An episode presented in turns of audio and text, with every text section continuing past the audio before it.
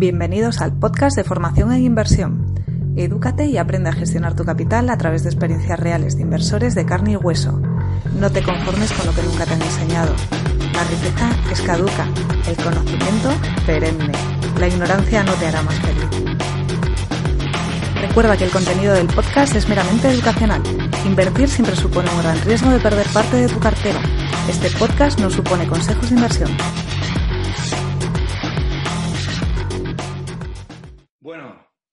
Pues comenzamos con la entrevista que vamos a hacer hoy y antes de que nos conectemos con Borja, vais a, os voy un poco a anticipar ¿no? en, dónde está metido, porque la verdad es que eh, creo que es una de las personas, eh, por así decirlo, eh, más cracks que he conocido en mi vida como ser humano, ¿no? dejando de lado luego toda la fase o faceta que él tiene como, como trader, que es una pasada. ¿no?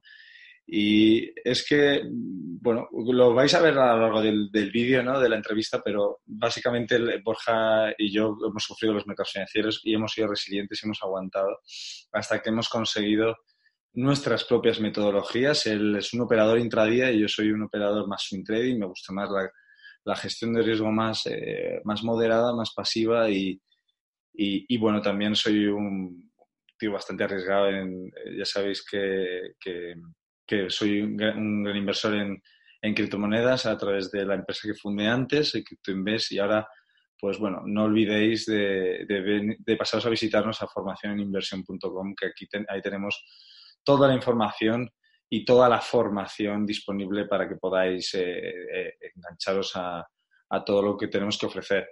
Y bueno, espero que disfrutéis esta entrevista con Borja. El hombre es no solo un superhumano, sino también es un super trader. Así que vamos a por ello y disfrutadla. Un abrazo. Borja Muñoz es uno de los referentes a nivel de educación en trading en España. También es un enorme trader, la verdad, más que nada porque es exitoso, si no, seguramente no sería capaz de seguir educando.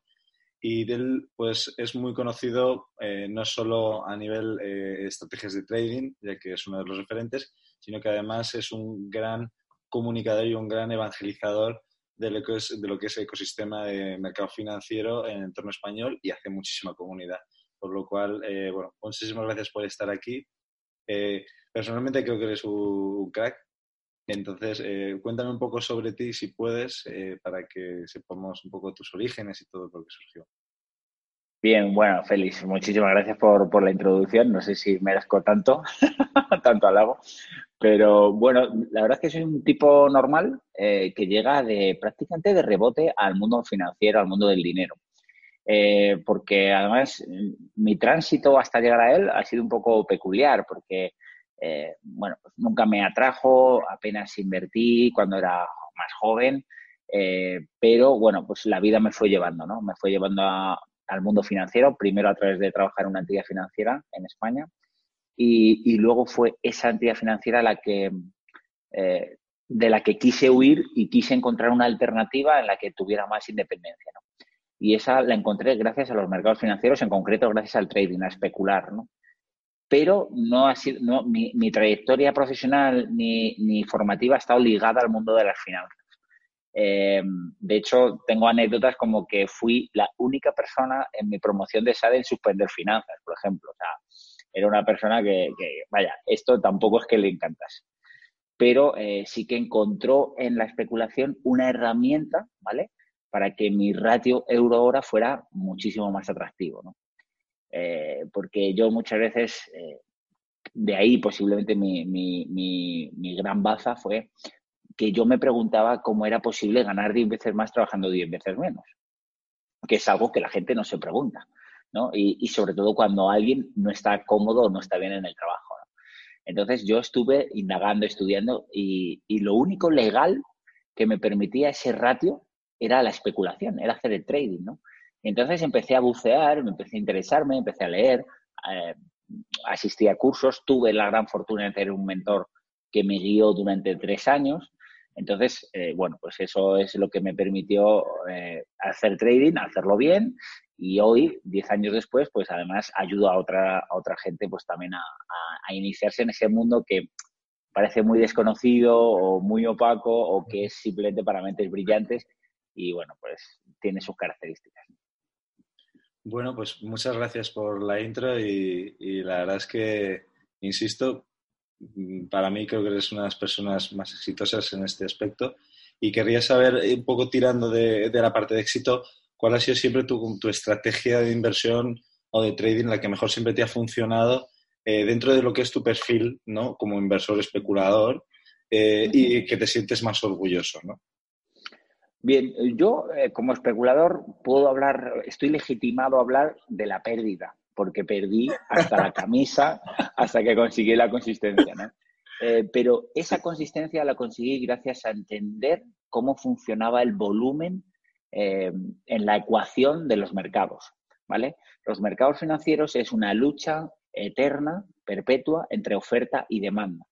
Y esa la podemos analizar, estudiar y tomar buenas decisiones si entendemos el volumen, el dinero que entra al mercado. ¿vale? Entonces, em, ¿por qué? Porque eh, esto es una de las cosas que no se puede omitir. Es decir, el precio va a moverse, pero tiene una, relación con el dinero que entra y sale del mercado. Bien, pues em, gracias a ese estudio, mi trading cambió absolutamente, ¿no? Eh, al inicio cometí todos los errores, me basaba en indicadores o en predicciones o, y, cuando empecé a entender el volumen, desde luego que mi trading se desarrolló y posiblemente es de lo que más orgulloso esté, ¿no?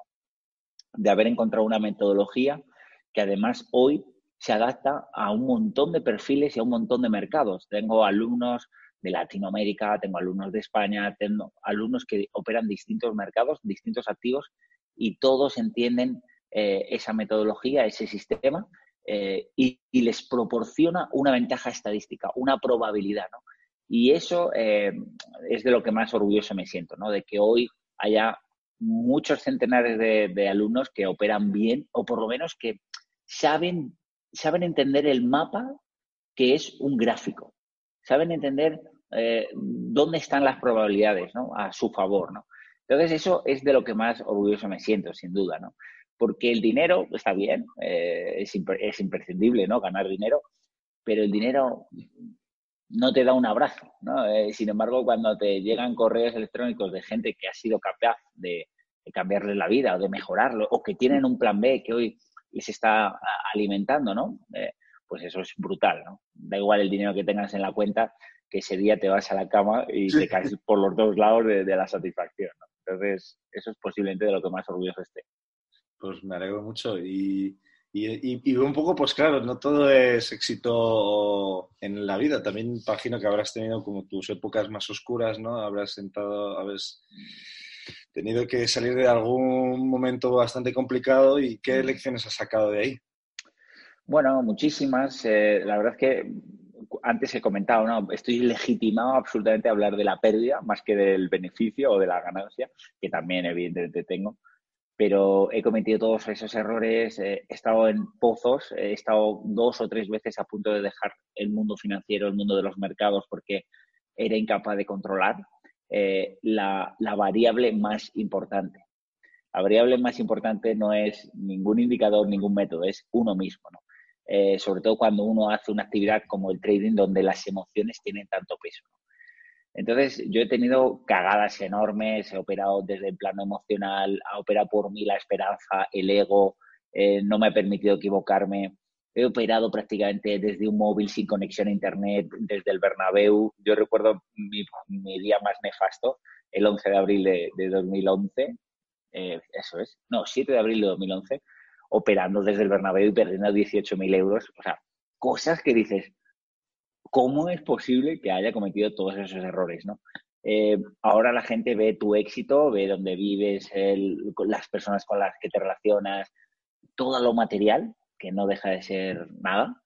Pero, eh, claro, ¿qué pasa? No me han visto llorar en la cama de frustración y mi mujer, pues, alentándome, ¿no? Y, atendiéndome, ¿no? Mm. Esa parte es durísima y esa parte es lo que yo, por lo menos, procuro acortar eh, a mis alumnos. ¿no? Espero que no cometan todos esos errores que yo cometí, pero eh, sin duda, vamos, no lo sé, posiblemente ese día de abril de 2011 fue mi punto más bajo, mi punto más nefasto y era simplemente porque no me respetaba.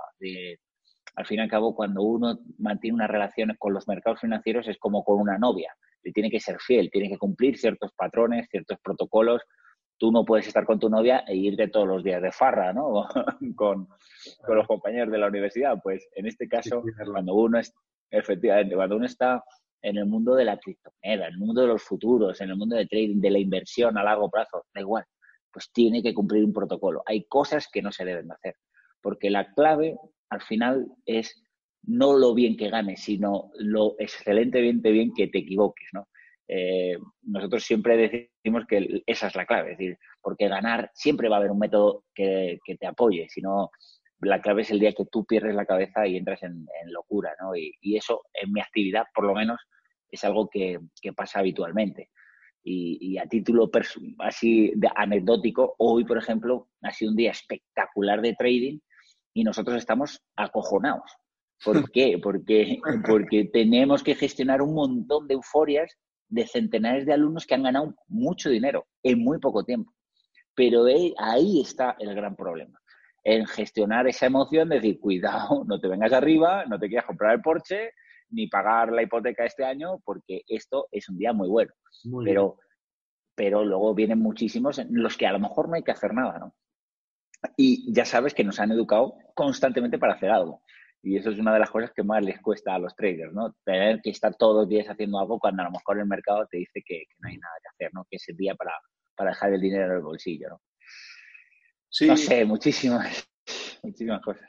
Sí, además, además fíjate, en, el tema de euforia que ahora lo comentas, por ejemplo, cuando yo tengo mis momentos de euforia, tiendo a intentar eh, en los siguientes tres días no pensar en el mercado financiero y me explico. a lo mejor entro y a lo mejor hago alguna operación, pero esos tres días después de esa gran operación eh, me, empiezo a pensar otras cosas. Empiezo a pensar pues, en leer artículos, empiezo a pensar, es como si me los tomara de vacaciones. Ahora, es verdad que a lo mejor le echo un vistacillo y si hay algo que más, o menos me guste, lo hago. Si no, vuelvo a cerrar y sigo haciendo mi vida esos tres días para que se me pase toda esa, ese subida. Porque es verdad tú dices, que si no, coges y dices, lo primero, en plan, ya estoy en el mercado y seguro que hay alguna operación y me la invento. ¿Sabes? Me estoy inventando esa oportunidad. Eso demuestra, eso desde luego que demuestra mucha madurez por parte de Félix. Está claro que tú ya sabes de qué va esto, pero al principio la gente no le pasa, ¿no? Es decir, eh, de hecho, es, esto último que has dicho es muy interesante, ¿no? Lo de buscar o ver. Nosotros muchas veces tienes que detectarte cuando estás buscando oportunidades o entradas, porque el mercado te va a brindar muchas, muchas trampas. Pero tienes que saber cuándo verlas, no, no buscarlas, ¿no? Porque hay veces que se dan y, las tienes que aprovechar, ¿no? Y, y ese ejercicio y esa, ese hábito, pues tenemos que machacarlo constantemente porque es cierto porque tampoco podemos engañar a nadie. El mercado existe porque quieren nuestro dinero. Nadie nos ha permitido herramientas, accesos a los mercados financieros con la tecnología impensable hace 20 años porque la gente quiere que gane dinero. Estamos en un, en un mundo en el que todo el mundo compite contra el dinero de todo el mundo. Entonces hay que ser muy inteligente para saber cuándo las probabilidades están en tu contra y sobre todo cuando tu cuenta emocional, no simplemente la cuenta monetaria, tu cuenta emocional está sobrepasada o sobrevendida o sobrecomprada. Cuando dices, eh, cuidado que, ya no piso el suelo. Yo los grandes batacazos que me he dado en mi vida ha sido cuando llevaba tres semanas sin fallar y tú ya no eres tú tú te llamas Borja, tienes el cuerpo de Borja, pero en realidad eres Tom Cruise y te piensas que estás en el, en el eh, eres Tom Gunn, ¿no? Y entonces, pues, y ahí viene el señor mercado y te pone en tu sitio, ¿no? Y, el dinero siempre se recupera. Lo difícil es recuperar al trader, ¿no? La cabeza del trader, que ahí, pues, eh, hay veces que se tarda meses. Yo, por ejemplo, de esa, esa pérdida, ese 2011, el dinero lo recuperé moderadamente eh, temprano, pero ¿cuánto tardé yo en recuperarme de, ese, de, esa herida, ¿no? de esa herida emocional de, haberte ultrajado, de haberte fallado, de haberte violado y, de haber perdido un dinero que, además cuando ya eres padre dices, coño, oye, que es que estos 18.000 euros le vendrían muy bien a mi hija a lo mejor el día de mañana y yo me los he, los he fundido. Pero bueno, es, es tremendo eso. Mira, fíjate, cosas de la vida. Esto es muy, muy anecdótico, pero la primera gran pérdida que tuve fue un dinero que tenía guardado para casarme con mi exnovia. Y lo, Pero era muy poquito, ¿eh? eran 2.000 euros, oye. O sea, que tampoco era Bueno, no, oye. Pero era, era un dinerito que teníamos ahí guardado, pero que era mío. O sea, quiero matizar, no es que ella y yo lo juntáramos, era un dinero mío, pero yo ya en mi cabeza ya pensaba, este dinero va para, para casarme con ella. Qué bueno. Cosas de la vida que, eh, o sea, no quiero que nadie piense mal de mí ni nada, pero cosas de la vida que no me acabe casando con ella. Entonces... Fue premonitorio, esa, ese a veces el mercado financiero también nos lanza mensajes. Como, no, no, no debes casarte. No, entonces, toma, la pasta. Totalmente. Qué bueno, qué bueno, bueno. Bueno, pues en este caso, en fin, eh, sobre todo el secreto del éxito en las inversiones y, en el trading es eh, evitar las guerras, pero sobre todo contra uno mismo. Sí. Porque el mercado es incertidumbre, nadie sabe lo que va a pasar, pero hoy por hoy tenemos herramientas que nos protegen de equivocarnos, porque nosotros nos equivocamos constantemente, pero bueno, nos limitan la pérdida, nos liman las uñas. Lo bueno es que sesiones como hoy arrancamos de un bocado el brazo, ¿no? Pero luego va a haber muchos días que no haya que hacer nada, ¿no? Pero, pero yo cada vez que voy acumulando más experiencia me doy cuenta que, el plano emocional es la gran clave, ¿no? Y, de hecho, quiero, quiero animar a, las personas que vean este, este, esta entrevista que hoy eh, creo que ha publicado la CNMV un artículo, un, un paper muy interesante sobre 12, 12, sesgos que nos influyen a la hora de, hacer operativa, ¿vale? Y es fabuloso, lo he leído y me, he quedado impactado, me ha encantado. De hecho, creo que voy a hacer un, un vídeo en YouTube sobre eso. ¿Puedes enviar? Pero si lo, lo pueden leer, pues fantástico. Envíamelo si puedes. O, sí, sí, sí, eh, bueno, no sé si a través de aquí. De ahora después, ahora después. Ah, vale, vale, vale. Te lo, pues te lo paso al WhatsApp sin ningún problema. Te va, te va a gustar mucho. Vale. Pues, eh, Borja, eh, muchísimas gracias por, por tu tiempo y tu... La verdad es que me ha parecido súper potente lo que has transmitido, así que muchas gracias. Bueno, y... lo importante es que, que la gente tenga otro punto de vista. Es verdad que, que, un especulador, un trader es un poco un bicho raro, pero bueno, somos, somos parte imprescindible del mercado también.